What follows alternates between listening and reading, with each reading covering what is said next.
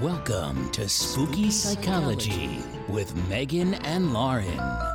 Hello and welcome back to Spooky Psychology with Megan and Lauren. I am Megan. And I am Lauren. How you guys doing? How you doing? Welcome back. Good to see you. The part the part of the intro where we talk to you as if we're going to actually get an answer. Yes. We hope you're well. You're looking lovely, all of You you. look great today. Love your hair. Love that new style. Crushing it, all of you. So, yeah, I think first things first. A uh, couple business points right off the top. Business time. The Uh, socks I- are going on. Socks are going on. We hope you all listened to that, by the way. I hope there was a steep uptick in views. Somebody on TikTok actually talked about that. They're like, when you talked about Flight of the Conchords, are you talking about the New Zealand band? I was like, yes, of course. Obviously, yes, the band from New Zealand. Listen to It's Business Time if you haven't yet. It's funny. So, thank you to uh, the person on Apple reviews who went back and specifically told us what audio feedback they have. Thank you. That was incredibly helpful. We've redone Yes. some recording stuff and hopefully this is better for you. So, thank you. Yeah, we genuinely appreciate that. We appreciate feedback and, and ways that we can be better because we want to be better. Mm-hmm. We absolutely do. So, again, if you are experiencing audio issues, please give us specific feedback on what you're hearing so we can make sure we are addressing it. You can message us on the Facebook page if that works well for you, um, or comment or comment on any review site anywhere. Just let us know what episode you're listening to and what the issue is. We will do our best to fix it. Again, I am hoping sometime soon, possibly over the summer, when people stop going to therapy and I my schedule opens up quite a bit, that I can go back and re-edit some of our older episodes and re-release with better audio. So that's the hope. I'm g- intending on going back and fixing it. So any feedback you have is appreciated. Yeah. And then we want to address the narcissistic personality disorders episode. Um, Right. Very divisive in our audience. We got some really positive feedback and some really negative feedback as well. So we just want to address that we are genuinely sorry if anything we came across, you know, we said came across as stigmatizing or you know, insensitive to people with narcissistic personality disorder or any other personality disorder. It's, of course, never mm-hmm. our intention to be offensive, and we're sorry when we miss the mark. We try to make things, you know, accurate to what the DSM says and also amusing and lighthearted and easy to understand. And unfortunately, that doesn't that doesn't always come across. That doesn't always work. Um, Exactly. And, you know, we really hope that it comes across. And if not, you know, we'll do better. Um, that we really try to actually destigmatize a lot of disorders and make them seem not spooky, actually.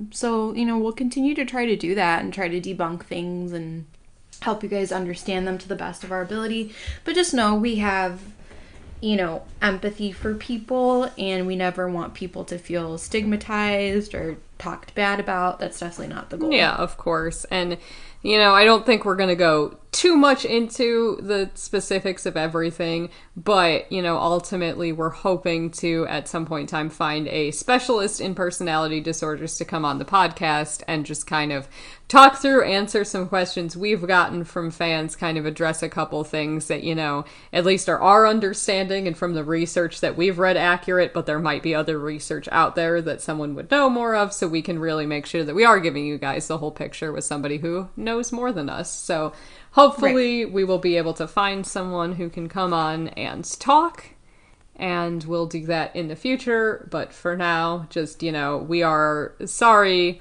for times when we've missed the mark and sorry if anything comes across as insensitive. We wanted to really push that people with narcissistic personality disorder are people first and they deserve help and, respect. respect and proper treatment and support. So, Exactly. And I think it'll be cool to have somebody on here who does specialize in personality disorders because, you know, like Megan was saying, like that's not really our our wheelhouse, but to talk to somebody where that is their wheelhouse and their specialty, I think it'd be cool just to ask questions and you know, if you have any questions um, for a personality disorder specialist, I mean, feel free to send those in and then we can kind of find somebody to answer those. yeah, let us know what do you want to know. We will find someone who's more qualified than us to answer for you, and we'll just make jokes in the background And support them. and, And maybe them. send them a Starbucks gift card. Who knows? Who knows? They're doing amazing out there. So, yeah, we will hopefully be able to do that in the future. We don't have a timeline yet, uh, but we will work on that just to make sure we are, you know, getting you accurate information. And if we're wrong about things, that way we know. Yep, absolutely.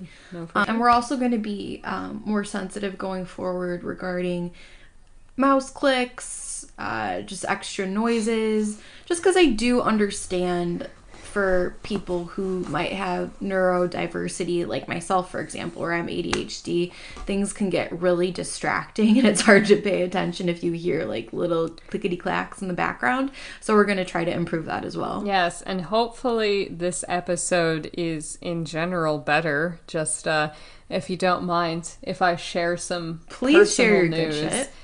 For anyone who has been listening for a long time, uh, I have finally moved out of my shitty apartment that I've been talking about on the air for years. Um, unfortunately, not fully moved out yet, but you know, it's always hard. There's always like that one carload of just random stuff that you use like once a year. Like so many hangers that you just need to transport. so many hangers. We have like our mixer and a bunch of wrapping paper and like Christmas decorations mm-hmm. that only come out once a year. We've still got to bring over, but I am now recording in our guest bedroom slash office, and I'm hopeful that since I'm in a fully separate room than everything else, that at least my audio will be better this time. Less background noise, less of my neighbors just doing random things. So hopefully this works better for you. Yes. Also, I'm just real happy, guys. That apartment. I'm just trying to give this a visualization is we mm-hmm. hired movers and our old apartment was so bad that the movers were telling us it. They're like this entire building is awful. They're like they literally these are professional movers that are telling me this. Like they're like your old apartment was terrible. I'm like I'm well aware. I lived there for 5 years. You guys were there for an hour. And then at the end, they're like, we pulled into your new place, and they're like, you know, these people are getting a big step up. Good for you. so I feel like you know it's bad when the movers are just spontaneously telling you how much better your new place is. yep, yep. So, really interesting weekend on my end. Well, I am very happy for you guys. That's going to be so awesome. Thank you. Once Gotham calms down, she's struggling. Just having a bit of a moment. Bit of a social anxiety, separation anxiety moment here, but she will be fine. I mean, my Um, pigs have anxiety. We have to give them trazodone. Everyone here is on anxiety meds. anxiety meds all over, over the place. in your household. Uh-huh. Pig meds, people meds. It's a mess. yeah. Benny, so far so good. I don't think he struggles with anxiety. I am so glad that you don't have to give your baby anxiety. Could you imagine, That- like, like, like the kind of like you shoot with like a syringe, like Xanax. You're just like you give birth to him and he's just having a panic attack 30 seconds later just like oh no you got the worst of my genes so sorry. poor, poor little dude he seems he seems very he's happy He is a happy boy. he seems like such a happy baby even when we Lauren and I saw each other in person Yes. which does not happen often but was lovely Yes. and you know Benny did not seem anxious in new environments he was looking at a plant Mm-hmm. he was having a great time I'm really interested in a plant. Maybe I should get you an aloe vera plant. You would probably love it. Staring at that thing. That was great. So, Yeah. you know, at least. I did not know that you had to give both. Is it both the pigs are on anxiety meds? Now, yeah. Or just one? Oh, okay. hmm This has been a recent development. Um, because we were just doing CBD, but it wasn't cutting the mustard, so they say. Yeah. Yes, Gotham will be getting CBD today because she's, you know, not not loving being alone at the moment. Luckily, she she's okay on CBD for now. I will of course get her some meds from my lovely vet if she ends up needing it. Also, I guess just PSA, your animals can also get mentally ill. Yeah. So Yeah. be aware. Be aware of Be that. observant. Also, pro tip it's cheaper to get a lot of meds through Chewy. You just have to have the vet approve it, and then it's a little bit cheaper.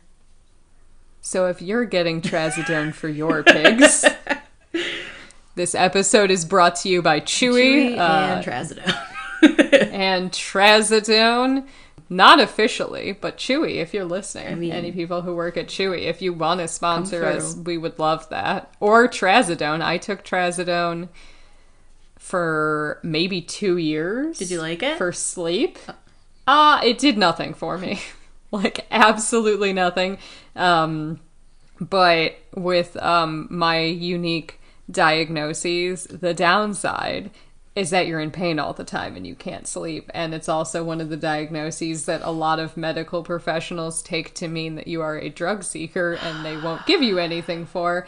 And I personally am a terrible candidate for sleeping medication. They cannot put me on anything. So they tried trazodone. I don't know that it helped. They were just doing it because it can also make you sleepy, and so they hope that it can help some people sleep.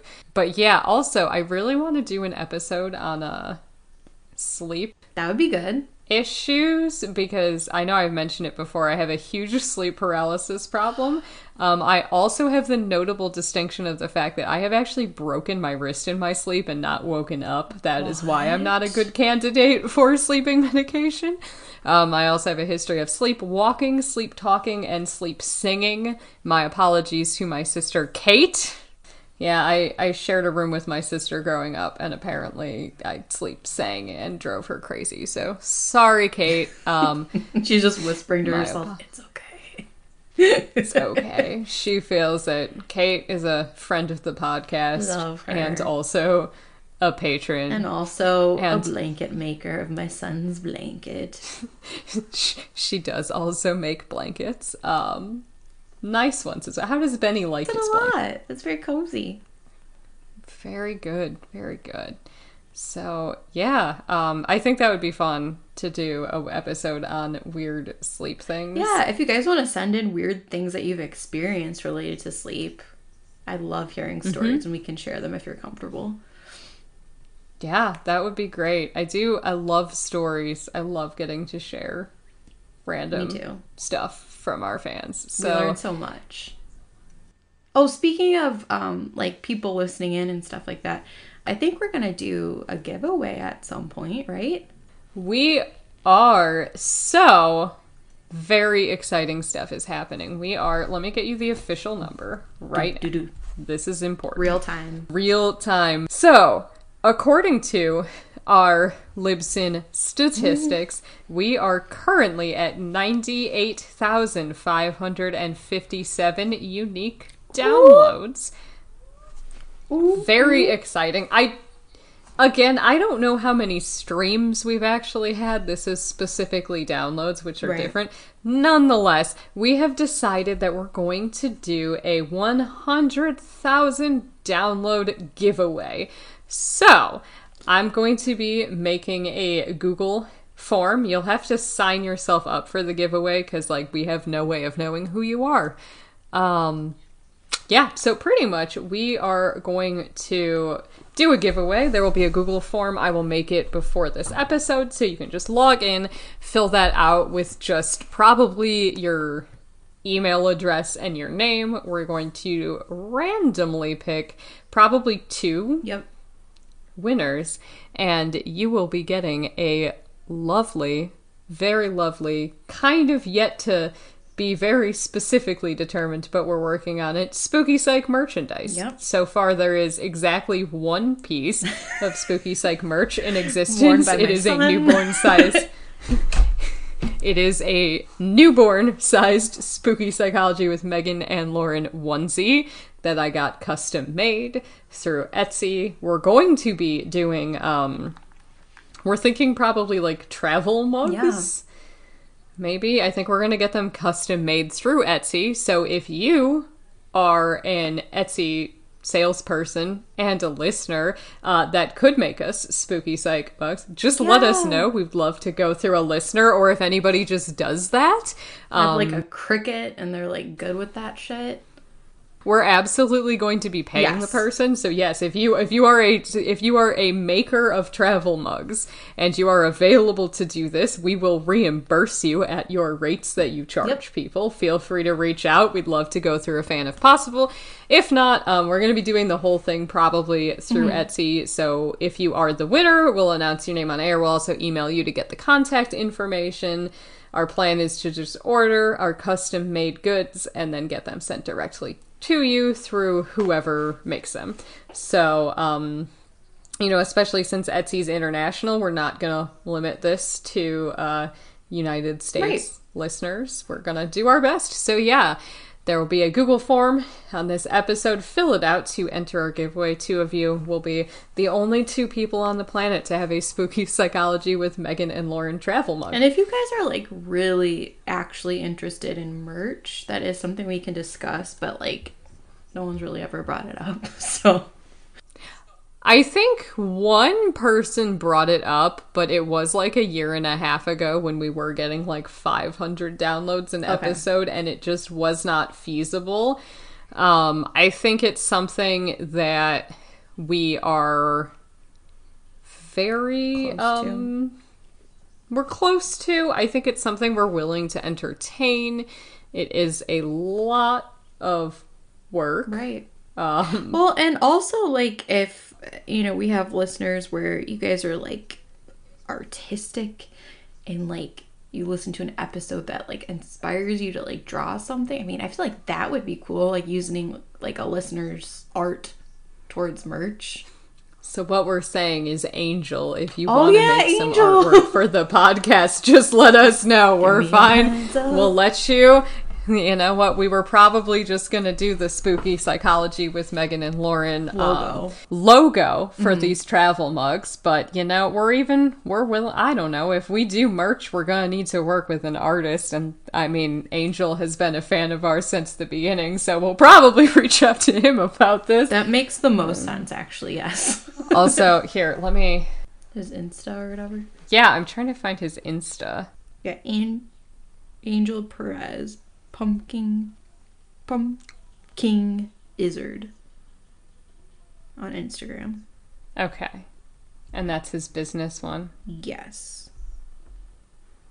Angel Perez, Pumpkin Izzard. Uh, well, Yeah. I'll put it in the notes too. Yeah, we'll put it in the notes. He's just a great artist. We just like his work. So He does thank you. really good animal portraits. He did this live. He did a lovely uh phobia artwork. It was an art did about phobios that we actually got to raffle off. It was a big fan. Actually, my sister has one.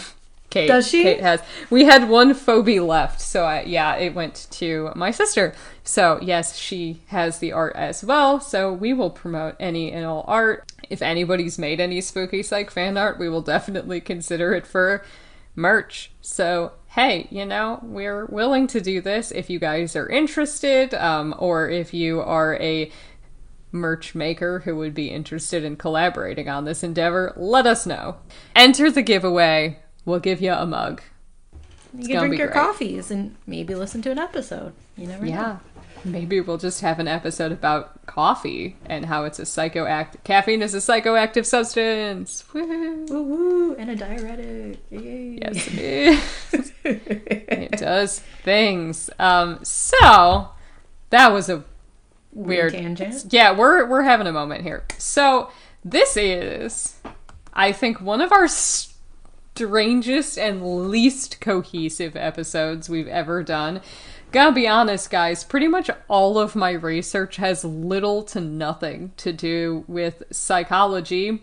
I just wanted to. So it's one of that episodes. It's random, and it was mm-hmm. Lauren's idea. So, Lauren, explain this episode to the people. Lauren, explain yourself. Okay, so this was inspired because there was one day where I watched this movie called The Lighthouse. Have you seen it? I have not. Does it have Robert Pattinson in it? Yes, it does. I've been reading, it came up in a BuzzFeed article this week. And William Dafoe. Um, and I love William Dafoe in anything that he's ever in. But anyway, so we watched it. It was bizarre, but like one of the topics that came up was lighthouse people going insane.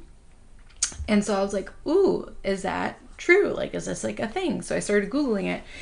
And then I was thinking about it and I was like, there's a lot of spooky sea shit that we could like really talk about, like phobias related to the sea or I mean, we'll get into more of the stuff that we ended up researching, but that's what kind of got me brainstorming about this. And um, we kind of threw the question out to patrons too, and they asked some really good questions. So, yeah, this episode is about spooky sea shit. And yeah, I think the takeaway that I have for this episode is, in my personal opinion, the ocean is terrifying and we should be afraid of it. I don't think this is an illogical fear at all.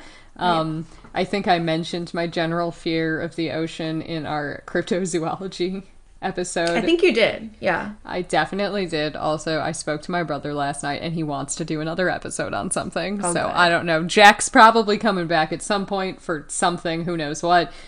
But I think we should be afraid of the ocean. The ocean is terrifying.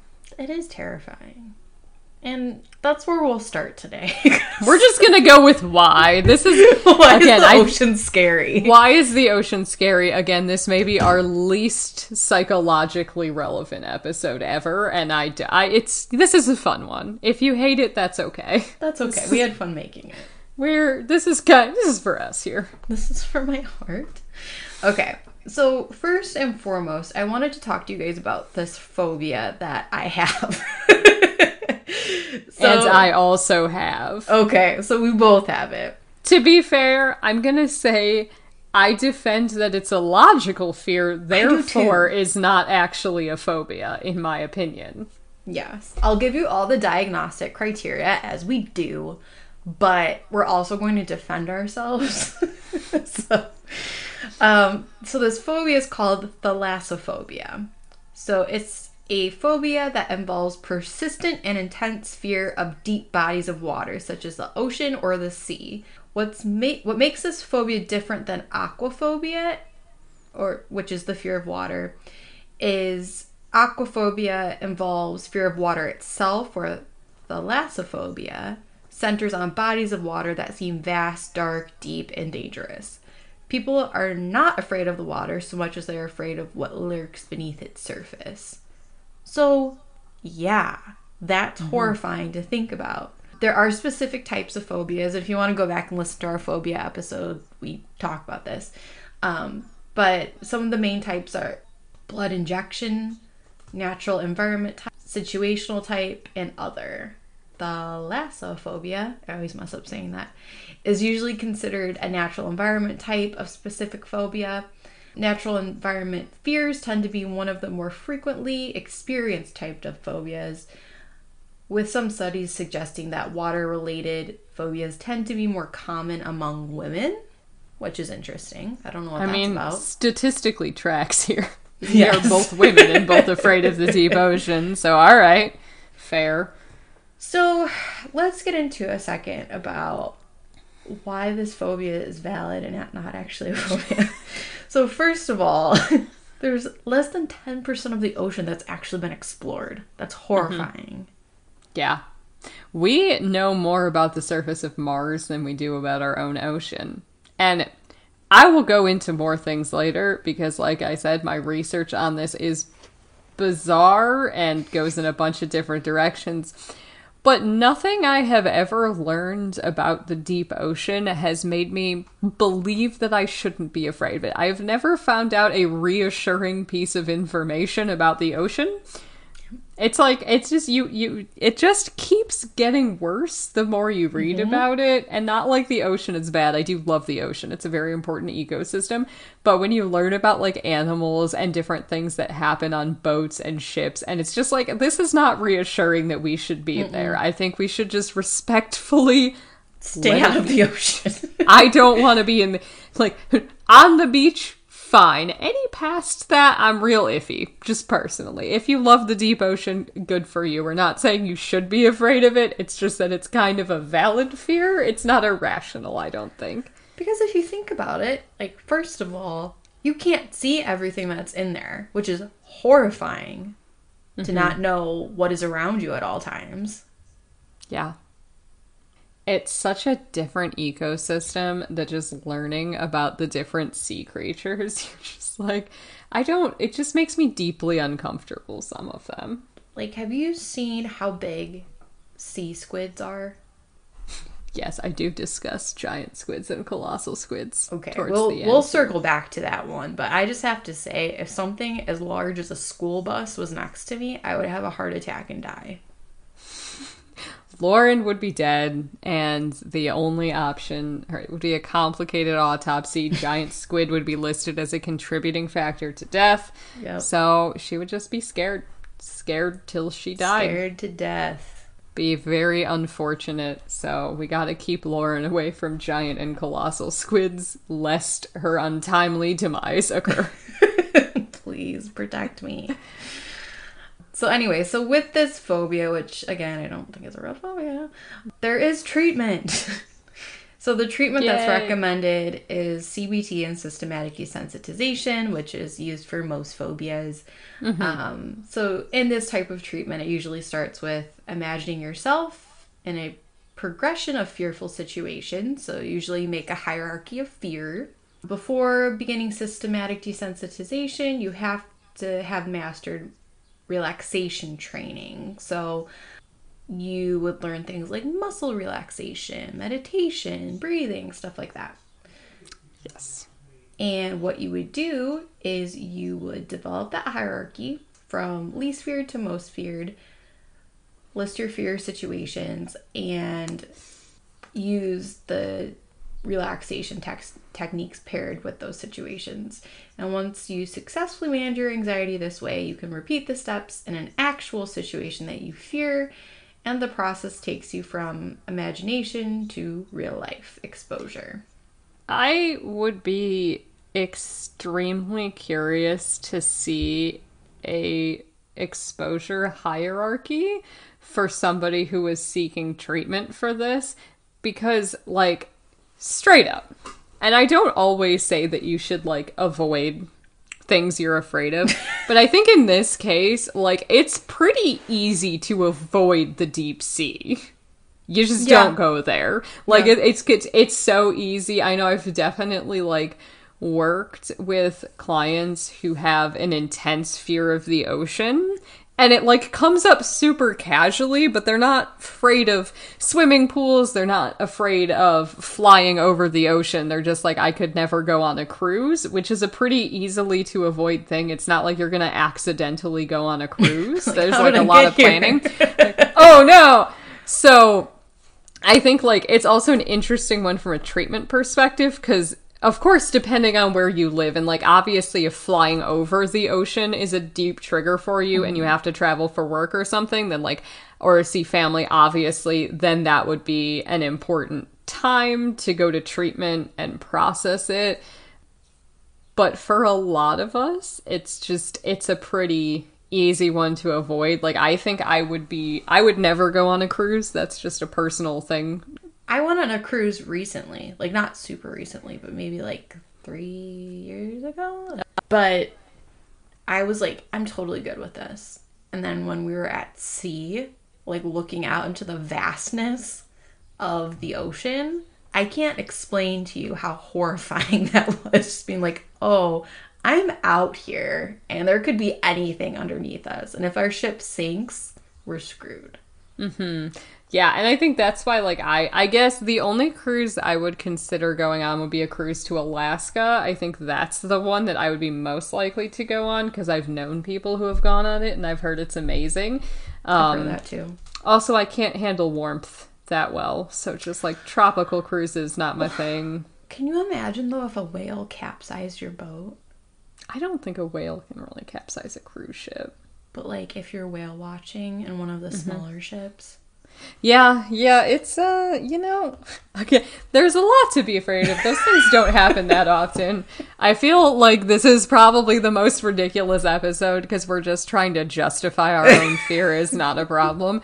But like ultimately, this one is is so like I think for me the worst fear thing would be like going on a submarine near the deepest part of the ocean, but also I I've never once been in a submarine. I don't see any situation in which that feasibly happens. Right. So I think this phobia, there are some phobias you really need to treat, and there are some you aren't. Like I've had clients who have a phobia of the ocean, and they're just like, I'll just never go on a cruise, and it's totally fine. Like I don't, I have no fear about flying over the ocean. I just don't want to be in it, so I just won't do that. And it's like, then it's not really impacting your life, and that's the other tricky thing is for it to be a phobia, it technically has to impact your life. Like, it has to be a problem for it to be like a treatable thing. So, if it's just like, I have a nagging fear of being out in the middle of the ocean, but I can very easily avoid being in the middle of the ocean, it's not like really something that for a lot of people you would need to treat necessarily. Exactly. Exactly. But like if you worked on a cruise ship. Yeah. I mean we could go on that all day. But you guys get the point. If you have thalassophobia, please don't get a job on a cruise ship if there's any other alternative job for you. That would not be wise. Stay landlocked. Come to the Midwest. There are no oceans in sight. not a one. All right. Next topic. Something I think actually is really interesting is hallucinations at sea. And we had somebody write in about this, and I think we're going to talk about it later. But I will be reading. Was it a hallucination or was it ghosts? weird or what? Um, is that weird or what? also, I did tell you that there's a show on Netflix called Is It Cake? Where you have to guess which object is actually a cake. this is amazing. I need you to know this. Thank you so much. I did see that. And I was just like, this can't actually be a show that's just guessing if things are cake or not. But it is. It truly is, and it's wildly entertaining.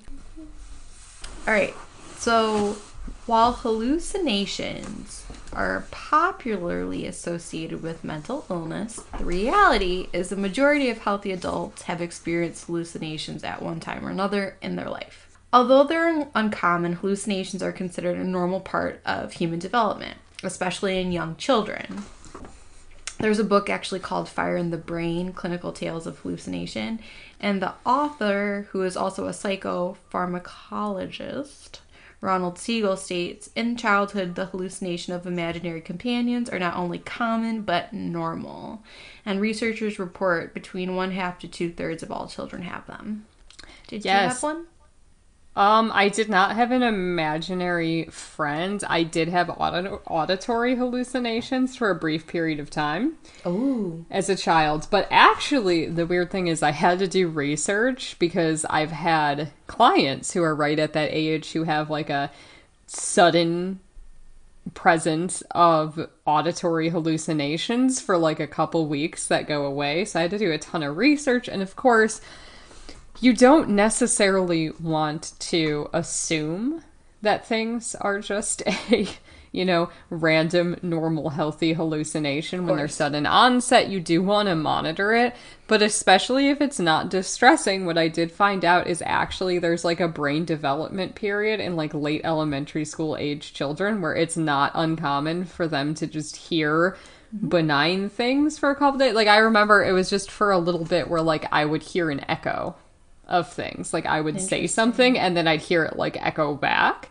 But it was only for like a couple weeks. Like it was something that just kind of happened. I've had, you know, I, I've had a variety of clients where it's just like, oh, I just like hear like you know, even hearing your name being called when it's mm-hmm. not can technically be a hallucination. You're hearing something that's not there. A lot of times in kids, it presents stuff like that where you might just like, you know, have an imaginary friend or hear talking or hear weird things that aren't like threatening Right. for a while and then it just goes away. So it is actually weirdly common and I think adults can even think about probably uh the most common hallucination in adults might be he- feeling your phone vibrate when it didn't. Yes, totally, totally. And I know it's pretty common, like around like pregnancies and after pregnancy too. Mm-hmm. Especially with that uh, sleep deprivation. sleep deprivation. Again you also want to be very careful. There is stuff because yeah sleep deprivation hallucination do happen typically at like uh i think it's as soon as like 36 hours without sleep. It's not that long um where you start to see and hear things. Of course if you've recently had a baby please be honest if you're experiencing it because there is also such a thing as postpartum psychosis which is Yep. different and you do want to get treated promptly if that happens so be aware tell people aware. it's not it's tell your medical professionals but a lot of times yeah i think we always assume like hallucinations schizophrenia but there is a wide variety of hallucinations that are totally fine normal things sometimes you just need to sleep more or your brain is just in that period of development where it's just like ah just clicks in real fast and clicks out do you did you have any childhood hallucinations or anyone you know Yeah, um when I was little, so I guess it would be visual. Um sometimes like I would like see people in my little brother's room like before he was born. And I remember that happened a couple times, but I watched a lot of Goosebumps, so I was like, "Oh, it's ghosts. It's ghosts in the house." So I don't know what that was To about, be but it went fair. away. could have been ghosts Could have been ghosts. could have been hallucinations who knows who knows and then i would say i had a like i guess like a tactile hallucination thing for a little bit hmm. where after having my son every once in a while i would get like phantom like kicks in my stomach where it would feel like he was still in there. Um obviously he was out. But i think you know a lot of it was related to like not sleeping so great when he was first home and stuff like that. Yeah, definitely. That's interesting. yeah so that was that was a weird one. But yeah so there's five types of hallucinations just in case you folks don't know. So there's visual so it's seeing things that aren't there uh, auditory hearing things that aren't there tactile so feeling things that aren't there olfactory so that's smelling things that aren't there and taste so tasting things that aren't there um, i think taste might be the one that's most rare yeah And I think smell might be the most common. Yeah. Yep.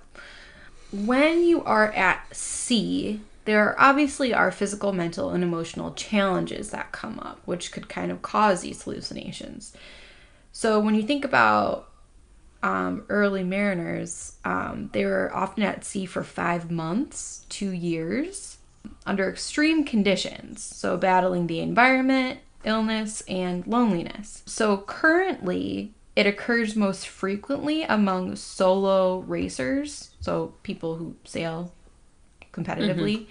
due to extreme demands of their sport. So, between the need to maintain a proper lookout, the desire to maximize boat speed, and healthy mistrust of self steering in heavy seas, solo and shorthand racers can easily find themselves working in excess of 20 hour days at sea, which I would imagine be freaking exhausted. Mm-hmm. Mental impairment generally occurs within the first 24 hours of significant degradation of thinking ability within two to three days.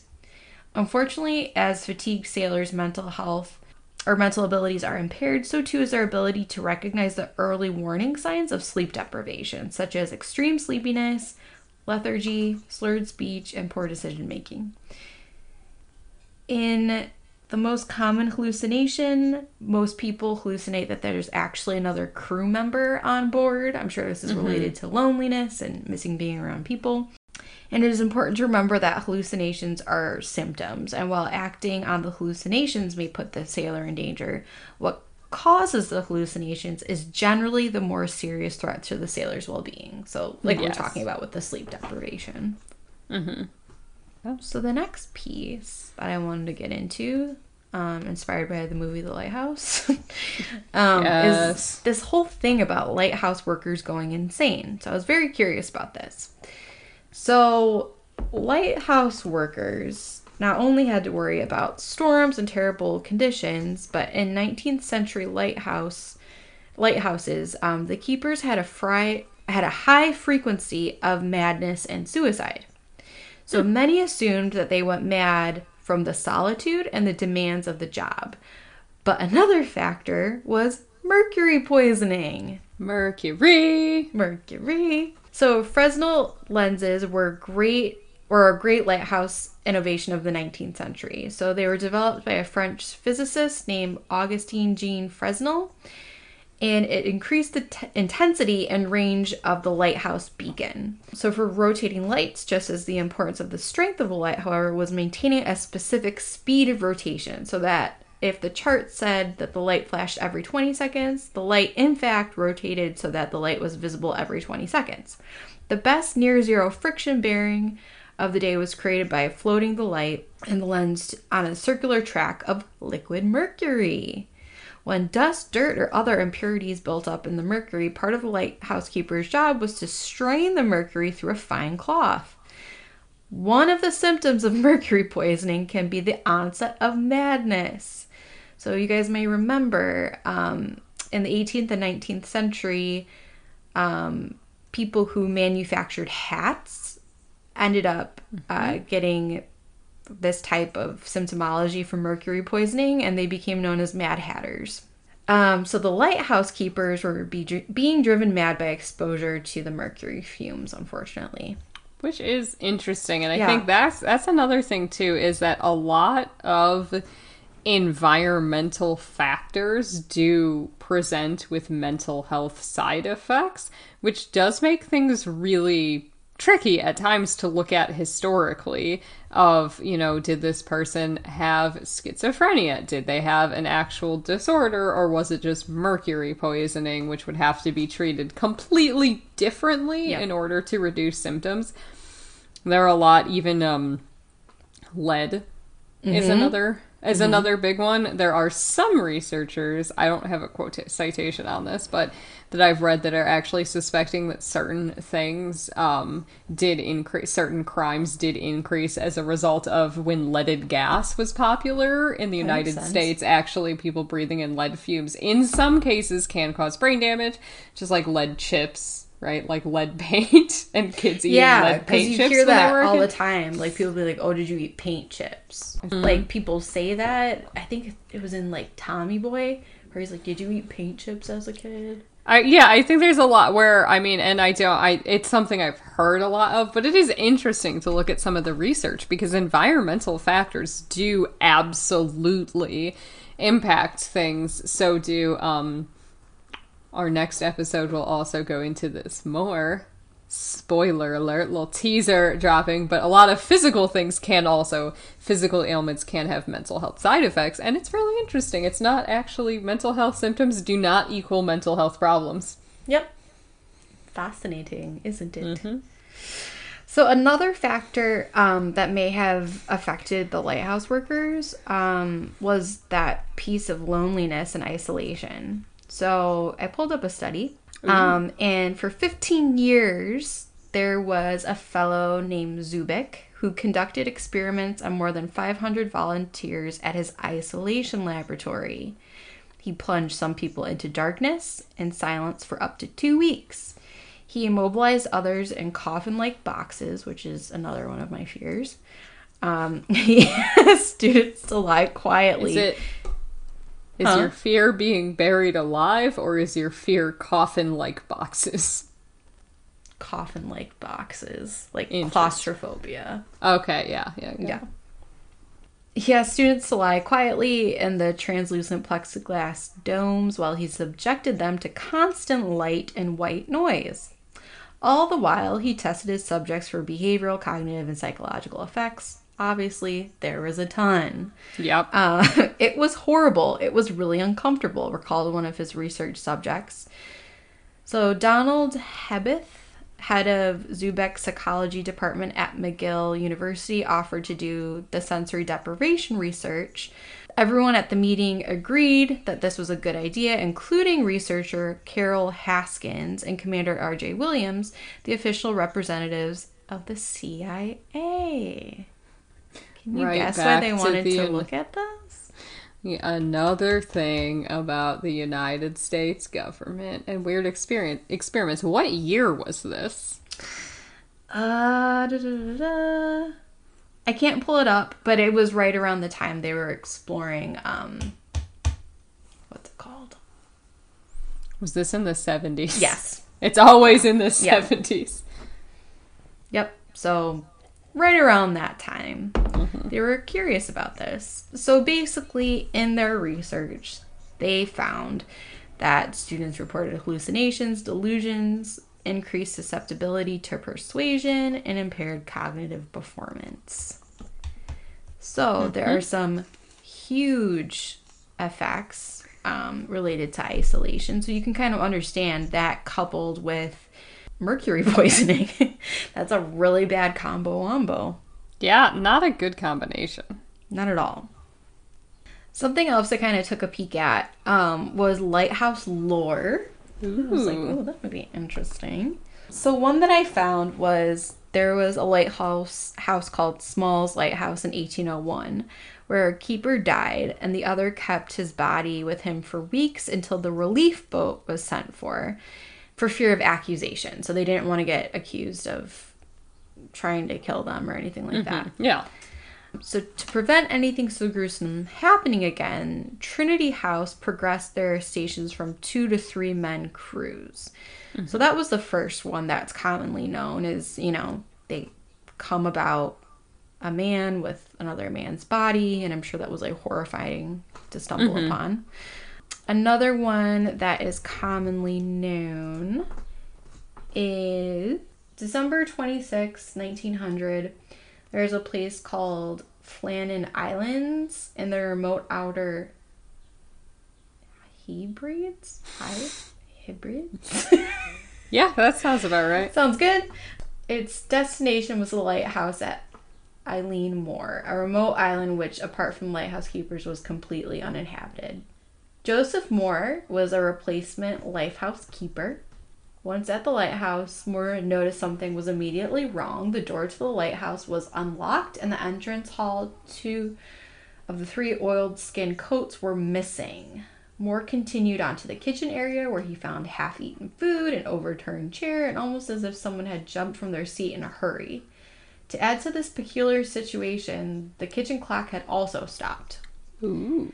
A few years later, Robert Muirhead, the board's su- superintendent, who both recruited and knew all three men personally, departed for the island to investigate the disappearances. His investigation of the lighthouse found nothing over and above what Moore had already reported, except for the lighthouse log.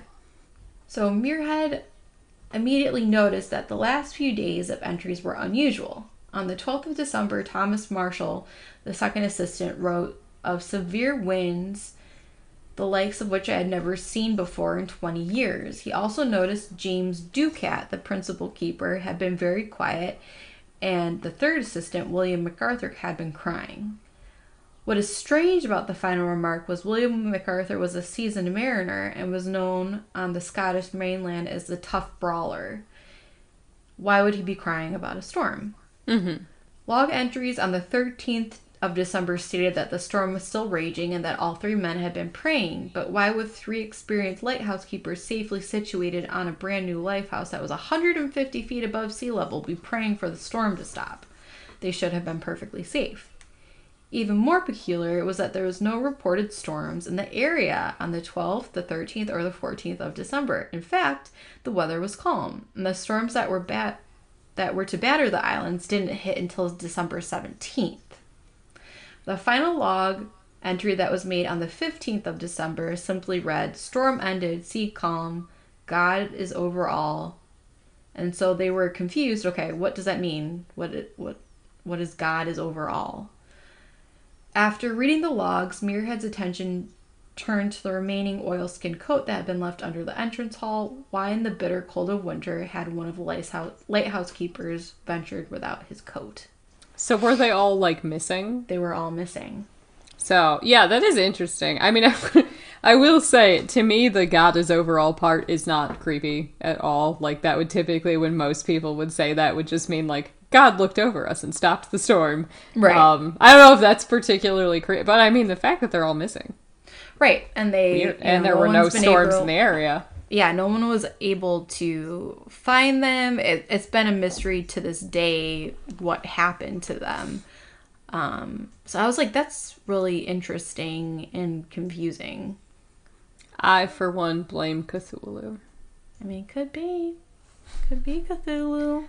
Has. Cthulhu like energy. Strong Cthulhu energy. So yeah, I'm I'm now. Thank you for that weird lighthouse lore. I love it. Yes. Creepy, mysterious. missing. Crazy Unknown stuff. happening. Yeah. So, uh, yeah, we're just gonna go into my weird jumbled research now. Hooray! Yay. I'm gonna s- start out with some facts about the ocean. I got these from the National Geographic Kids website. Yay! Hooray! Although, unfortunately, they do require that you pay them to look at more than one article, so that was very frustrating. I'm like, I just want to see children's facts about ocean creatures. Thank Please you. don't do this to us. Why why are you putting this on a pay I mean they need money. Whatever. Everything's fine to paywall now. So, it's just some basic ocean facts. About 70% of Earth's surface is covered by oceans, and the oceans hold 96.5% of all water on Earth. Lots of water. The largest ocean is the Pacific Ocean, which covers about 30% of the Earth's surface. The deepest area of the ocean is known as the Mariana Trench, which is 11 kilometers down. Uh, the ocean is also home to the longest mountain range in the world. Is in the ocean underwater. Yeah, we're 56,000 kilometers. The mid-oceanic ridge is a mountain chain that runs across the center of the ocean basins. We got underwater mountains. Uh, the largest living structure in the world is the Great Barrier Reef, which is 2,600 kilometers. Obviously, this is the UK version of National Geographic Kids. These are not miles. That's okay.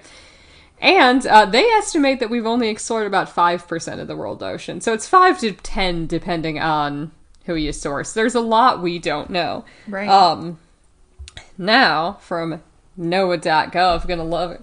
Just some stuff about the deep ocean and why it's terrifying. So, the deep ocean is, you know, largely unexplored. Most of the unexplored ocean is the deeper part. It's two the 200 meters, the first 200 meters depth are the open ocean. And that's where most of the marine life that we know exists because there's still light. Before, you know, between 200, 200 meters deep and 1,000 meters deep, you have the twilight zone. And then past that, we have the deep ocean where there is absolutely no light. Oh. It is perfect darkness, no light reaches there.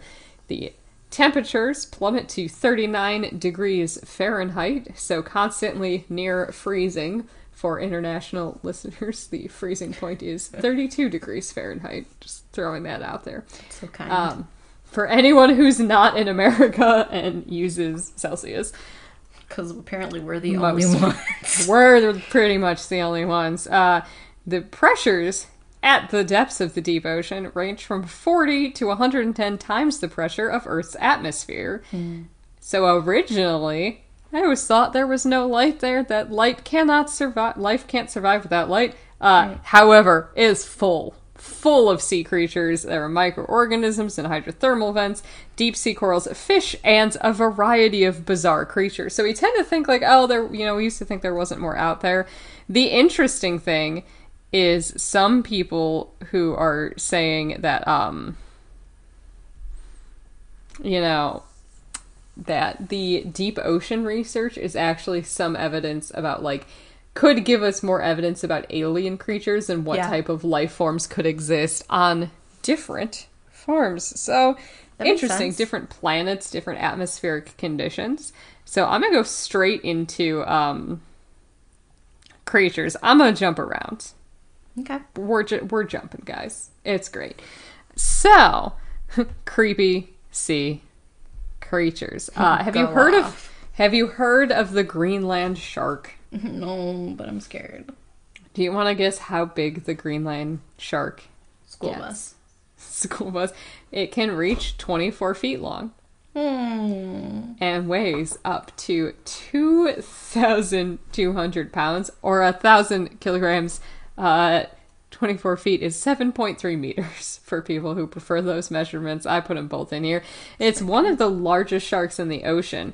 They're large and predatory. The species is not known to be aggressive and is thought to be fairly sluggish Well, that's in good. the North Atlantic Ocean.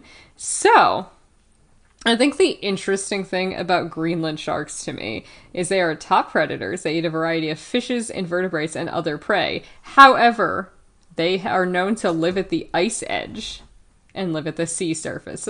And they are also known to live in very deep waters down to, you know, 2200 meters deep. So they they kind of they go all the way up to the ice edge, but they can mm-hmm. let me like I think yeah, it's like a thousand meters.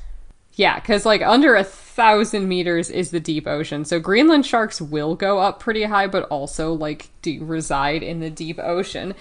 But they can be observed as far as uh, in deep fjords. They can't may enter freshwater, possibly, but because they go up to the ice shelf, they've dissected some Greenland sharks before, and they have found the remains of polar bears, reindeer, and horses. That in is Greenland truly sharks. disturbing. Right? So, I mean, it's a whale that can straight up eat a polar bear if it wants to. That's pretty intense. And that thing, I mean, again, think about just the sheer range of conditions that they can survive 2,200 meters into the ocean and then just like pop up to the ice, eat a polar bear, and go wherever. So they're they're very tough creatures. Can you imagine seeing that? I'm just trying to imagine just like watching a whale eat a polar bear. That's what I'm saying. Like, what? amazing, right? These creatures are tough. These creatures are. Continue. I please keep going. I hate this so much. So there's there's honestly so many of these that are amazing, and by amazing I mean Lauren's nightmare fuel. I mean, it ruins my life. It does. So, giant squid uh, almost exclusively live at depths of the ocean between 200 and 1,000 meters. So they're like in the twilight zone. They maybe go deeper, so they could also be in the deep ocean as well. Um, so that shallower than that, they think the sea temperature is too high for them to survive due to the very low oxygen carrying capacity of their blood. They're unable to take the dissolved oxygen out of the water to breathe, so any that are found at the surface are dead or dying by the time they get up there because they're just made for these deeper conditions. That makes sense. So I also I do talk about them a bit in the cryptozoology episode because they were a creature that was thought to be made up, but they're very very real. So the first real. Yep, the first confirmed report of a giant squid in the wild was from Dr. Kubodera in 2004. There had been a few dead or dying individuals seen before, but this was the first time it was photographed in its natural habitat. He put a baited camera where he thought there could be a giant squid and just waited. One individual appeared and attacked, so we have to assume that the giant squid is a solitary hunter. It seemed to be quite aggressive, and its streamlined shape had previously suggested it could be a fast moving predator. These photos confirmed it. I hate that. I know you do. Lauren looks very uncomfortable right now. I'm just crying silently. deeply, violently uncomfortable. These giant squids. So they also had six years later video footage of a giant squid in its natural habitat. Um, they made a jellyfish-like lure which gave off light. Giant squids are thought to eat deep sea fish and other species of squid, though there are uh, reports from Spain of dying individuals washing up that show signs of being attacked by another giant squid. So they may attack each other. Um, They're not sure if this is cannibalism or a fight, although giant squid beaks found in the stomachs of other giant squids suggest they can be cannibalists. Cannibalists. Cannibals. Cannibals is the right one. I'm just, yeah. Um, and so we have increasing knowledge of the giant squid. However, the colossal squid is more elusive. The giant squid is found all over the world. The colossal squid lives in Antarctic waters. So there's a bit more. This even shows like they're very hard to study. When we're looking at the giant and the colossal squid, Okay, so basically the colossal squids are a bit shorter than giant squids, but they have like a bigger, heavier body and like shorter limbs. So the colossal squid could be 490 kilograms. The giant squid can weigh up to 275. So they are just kind of different. So even then there's yeah, it could be so that's um about over a thousand pounds four is like the 400 kil, uh, 490 kilograms, and they can, you know, get really, really big. And the thing is, they're not sure. So the giant squid, the longest recording specimen was 42 feet long, which is three feet shy of a school bus. Great. So they get big. The colossal squid weighs a lot more, but that's just because they have a bigger body. Whereas the giant squid is a bit more, you know, I guess it's a bit differently shaped, has a bit of a smaller body, but is a lot longer. So both terrifying. Both.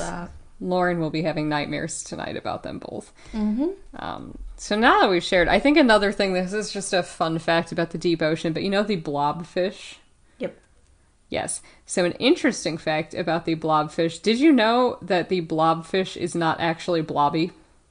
No. No. So the blobfish only looks like that because it's meant to survive at the immense pressure of the lower ocean. So it kind of deflates when you bring it into that lower pressure.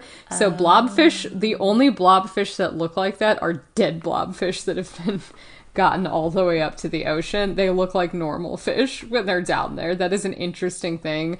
Is yeah, that's just what their corpses look like because their bodies are designed right. They are kind of gelatinous, but that's because of the high pressure. That's kind of how they can survive and move down there.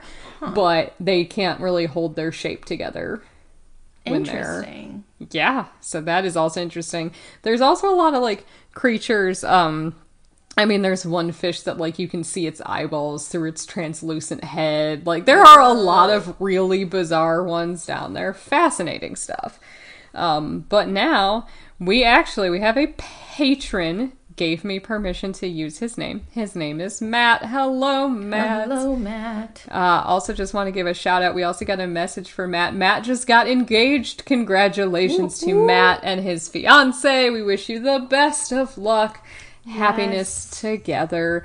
Um, so Matt reached out because, as it turns out, he's a former sailor and wanted to share his ghost stories that he's experienced while at sea. So I'm just going to read these out directly. These are his words.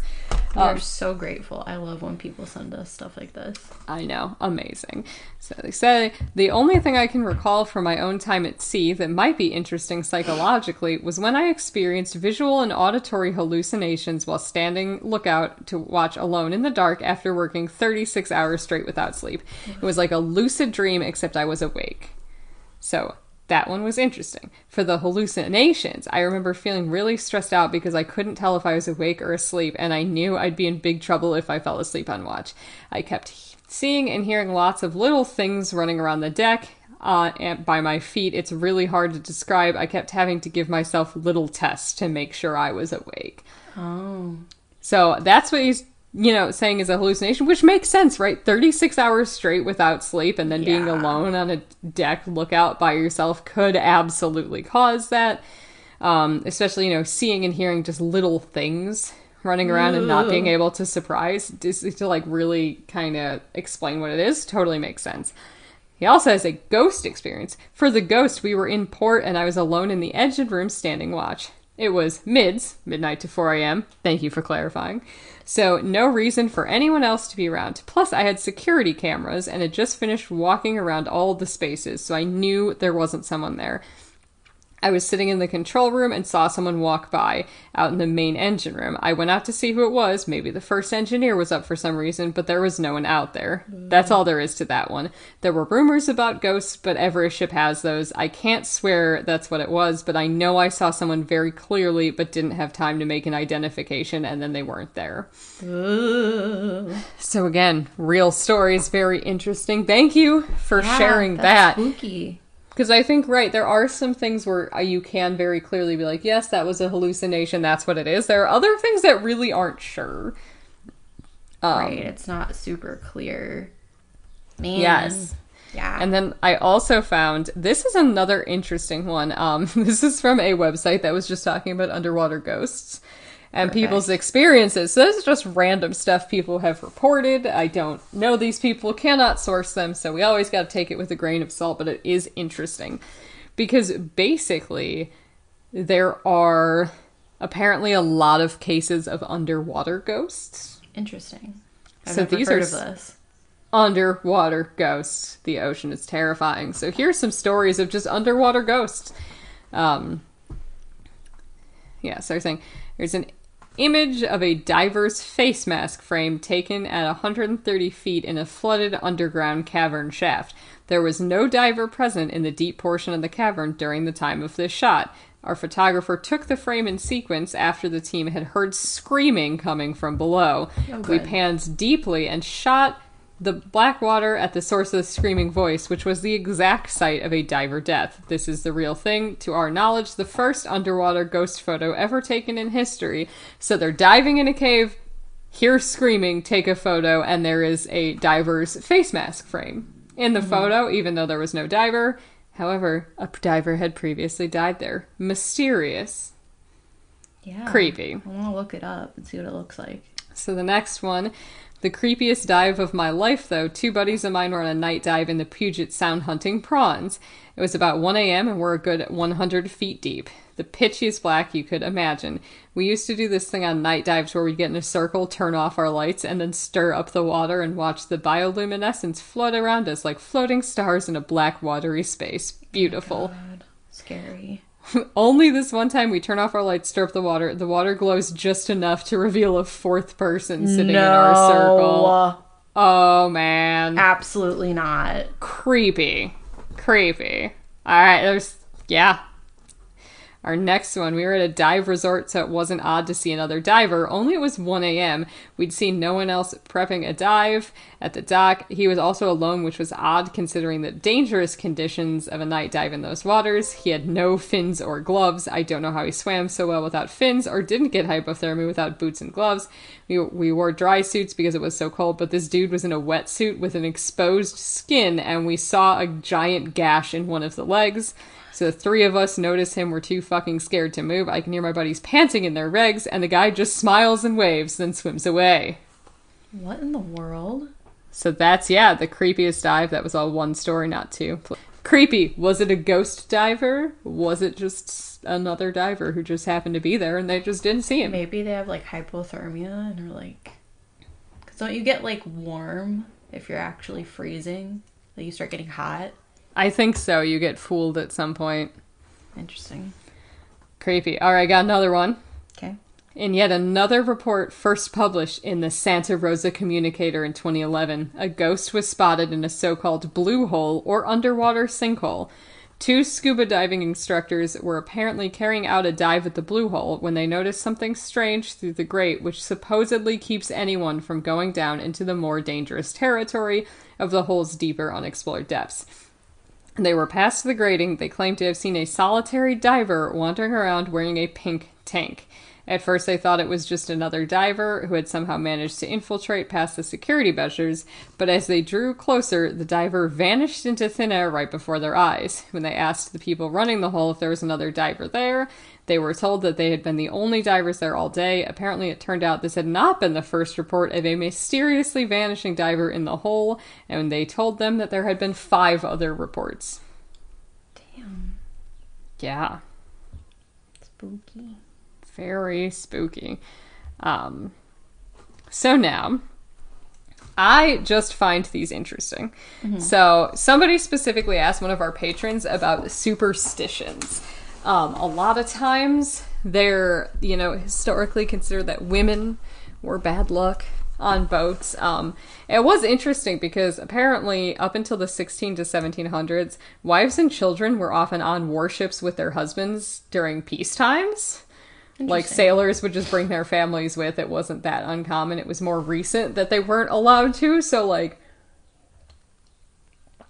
women weren't always on um, bad luck, but they did kind of become bad luck at some point in time. So I have uh, a list of 20 different superstitions, things that are allegedly bad luck on ships. This has absolutely nothing to do with anything. I just found them interesting. Okay. So I'm just going to roll through. Yep. Uh, it's bad luck to change the name of a boat. If you're going to rename a boat, you know you're supposed to have a denaming ceremony and then officially christen the boat again. You can't just change a boat's name. Interesting. Yeah. Um, when tattooing became popular at sea, a rooster and a pig were often tattooed onto sailors' feet. It was believed that these animals would prevent the sailors from drowning by showing them the way to shore. Yep. I knew that one. You knew that one. Okay. It is unlikely to set off at the start of the fishing season without having shed some blood in a fight or an accident. What? Yeah, so there has to be blood. Uh, this reminds me an Eastern European uh, superstition that when you get a new car, you immediately should key it. You have to be the first one to damage your car so you don't damage it in an accident or something. So a lot of people will actually scratch their car if they get a brand new car, so it has some damage. Yeah. Uh, so apparently, blood is bad luck. Could be to prevent death or whatever. So you gotta gotta shed some blood. Gotta shed some blood. Uh, yeah, it's bad luck to use an even number of fishing nets. Hmm. Yeah. Having the caul of a newborn child on a ship was meant to prevent anyone from drowning, so cauls were often purchased by sailors before a voyage. A caul is a membrane that covers the face and head of a newborn baby. It's very rare for babies to be born in caul. I think it means that they're born in the placenta. Oh, Like what doesn't break. It can happen where you deliver it all at once, Jesus. then pull them out. So yeah, apparently that is interesting. Uh, if if you lose a hat overboard, it's an omen that the trip will be a long one. Okay. Um, yeah. Eggshells had to be broken into tiny pieces once an egg was cracked open. This was meant to stop witches from coming to the ship to sail in pieces of the shell. So, Okay. witches. uh, okay. We got uh, trimming your nails, cutting your hair, or shaving your beard brings bad luck to the ship. Can't do it. Uh, sadly, this rules me out as a sailor. Flat footed people were unlucky to board a ship. I'm So. also flat-footed. I'm a flat-footed woman, so two for one. Uh, so women were bad luck on board because they distracted the crew, which would anger the sea, causing treacherous conditions as revenge. However, conveniently for the male crew, naked women calmed the sea, which is why there are many figureheads of women with bare breasts on ships. Um, so yeah, the, we specifically did have a question as to like why women were bad luck, but naked women were not bad luck with like different statues. So yeah, it seems like it could have been like a distraction for the crew. Could also just be you know general superstition. There's a lot of random ones, so I couldn't find much on the historical thing. Um, it was interesting, but yeah, it Very seems like allegedly like they would anger the sea, but boobs are fine. Boobs are fine. That Calm down. soothes the sea. Sea loves boobs, apparently. Um, so it's bad luck to sail on Thursdays or Fridays, the first Monday in April, the second Monday in August, and the 31st of December. Okay. Those are bad days. Saying some words are sailing, saying drowned goodbye and good luck are bad luck. Um, things to do with land were believed to be bad luck if mentioned, such as pigs. It says there's a chert, pigs, foxes, cats, and rabbits. Uh, whistling is bad luck. It was bad luck for seafaring men's wives to call out to them or wave goodbye once they stepped out the door to leave for a voyage. Stirring tea with a knife or a fork is bad luck. Also, just, you know, use a spoon. I think the most interesting one, uh, yeah, redheads are bad luck on a boat. And uh, the only way to mitigate the bad luck is to speak to them before they speak to you if you run into them while boarding. And the one that I heard is very common is bananas. bananas are incredibly unlucky. They would cause the ship to be lost. Whole cargoes of bananas were especially frightening for sailors. This one I find interesting because uh, my husband has not like he wasn't like a sailor, but he's been on a lot of boats and he has had multiple situations in which he has been stopped and asked on a variety of boats in multiple different states if he had bananas. Where some sailors are still very superstitious about bananas and they will make you leave them. Um, so yeah, I will just skip. I'm just going to say something really interesting um, about why I won't take cruises.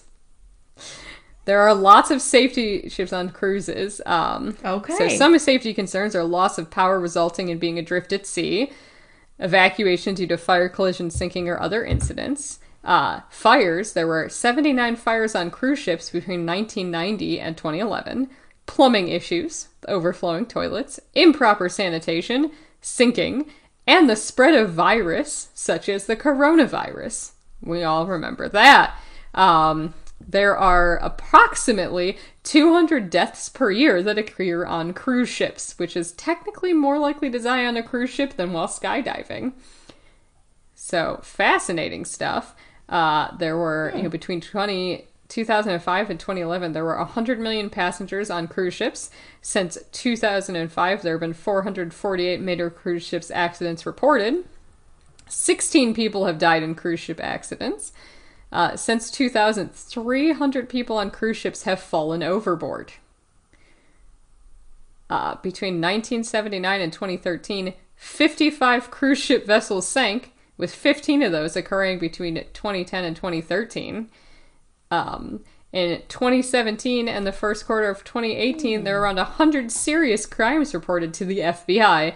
The most common crime was sexual assault. There were 72 sexual assault incidences on cruise ships. Shit, that's disturbing. That is. Uh, between 2010 and 2011, there were 14 outbreaks of gastrointestinal viruses on cruise ships. And so a lot of a lot of noroviruses. And I will say another interesting thing, um, murders on cruise oh, ships do often occur. Just to loop it back to murders so much that there is a TV show entirely about like murders that occur on cruise ships. I'm gonna have to I'll link it below. There mm. is one. But a very sad amount of cruise ship murders murders are women in domestically violent relationships where they have previously Okay. been attacked getting murdered on cruise ships so yeah there is actually some murder as well i would be less concerned about murder and more concerned with just the gastrointestinal illnesses taking out the whole ship at once freaks me out Slowly, the silent killer. the silent killer. Um, but yeah, there's also just a lot of things. You know, there's weather. Lots can go wrong on cruise ships. Lots can go wrong on the open ocean. There's creepy creatures. It's deep. It's superstitious. Don't bring bananas on a boat. Apparently, uh, people also drown. Oddly enough, more people. Uh, if you had to choose, where is the most common place to drown on a cruise? The pool. The pool, yeah, not on the ocean, the pool. Actually, quite a bit of pool drownings on cruise ships. So be careful, be vigilant, and uh, avoid the ocean if you need to. I know that was a weird random thing on my part, but you know what? There's a lot of different threats on the ocean. We don't have time to cover them all, but Well, there's also something that might be worth like a Reddit dive if you're interested. Is like I, I remember we were curious, like, okay, if you commit a crime like on a cruise, like what happens? And I guess there's like a cruise jail. There is. And there's like a bunch of like Reddit stories about cruise jail. So it's kind of like interesting to read through that. There- Maybe we'll do a part. there's don't know. also a but- morgue on most cruise ships because if people, Ew, yeah, most I never thought about that. Most have to have one because if people die, it's not like they are just gonna drop the body off on like a random island. They're gonna take him back to their country of departure. So yeah, there's usually a morgue just in case. Because also, um, I don't have any statistics on the amount of natural deaths on cruise ships, but I do know there is kind of an overlap of senior citizens and cruise ships and just people who are elderly taking cruises. And unfortunately, there's going to be a percentage that will die of natural causes as well while there. So, yes, they often have morgues. as well. So if you've worked on a cruise ship and there's shit that the general public probably should know, please let us know. Please let us know. So what we're trying to say here is if you're afraid of the ocean, there's reasons. Okay. there's a lot. There's I think the thing is like I just there were too many I have other directions I could have gone into. We got short on time, so I had to cut some stuff. But really there are so many different things that we could have covered. Just spooky sea shit. It's a creepy place. There's a lot going on. It's interesting. Mm-hmm. Maybe eventually we'll do a part two. Let us know if right. you guys want to hear more. Well, thank you for listening. Lauren, do you have any good shit?